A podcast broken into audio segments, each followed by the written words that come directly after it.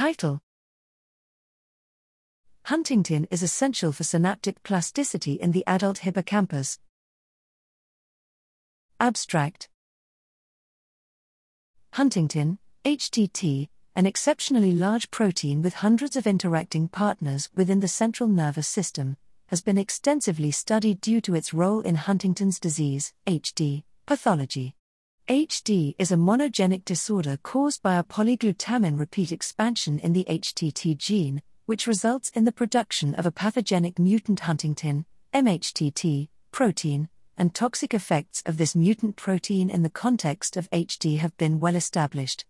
Less established, however, is the role of wild type HTT, WTHTT, in the adult brain, particularly in areas outside the corticostriatal pathway. WTHTT has previously been suggested to play a vital role in cellular functions that promote synapse homeostasis, such as fast axonal transport of synaptic cargo, vesicle replenishment, and receptor localization and stability.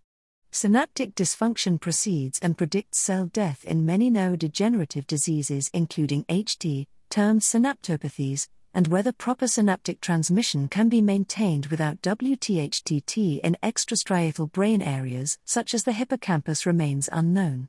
Consequences of WTHTT reduction in the adult brain are of particular importance as clinical trials for many non selective HTT lowering therapies for HD are underway, which are unable to distinguish between MHTT and WTHTT, and therefore reduce levels of both proteins. We investigated the consequences of WTHTT loss of function in the CA3CA1 pathway of the adult hippocampus using a conditional knockout mouse model and found that 1 to 2 month deletion of WTHTT in excitatory hippocampal neurons inhibits post tetanic potentiation and completely abolishes NMDA receptor dependent long term potentiation in these animals. These data reveal a novel role of WTHTT as an essential regulator of short and long term plasticity in the adult hippocampus.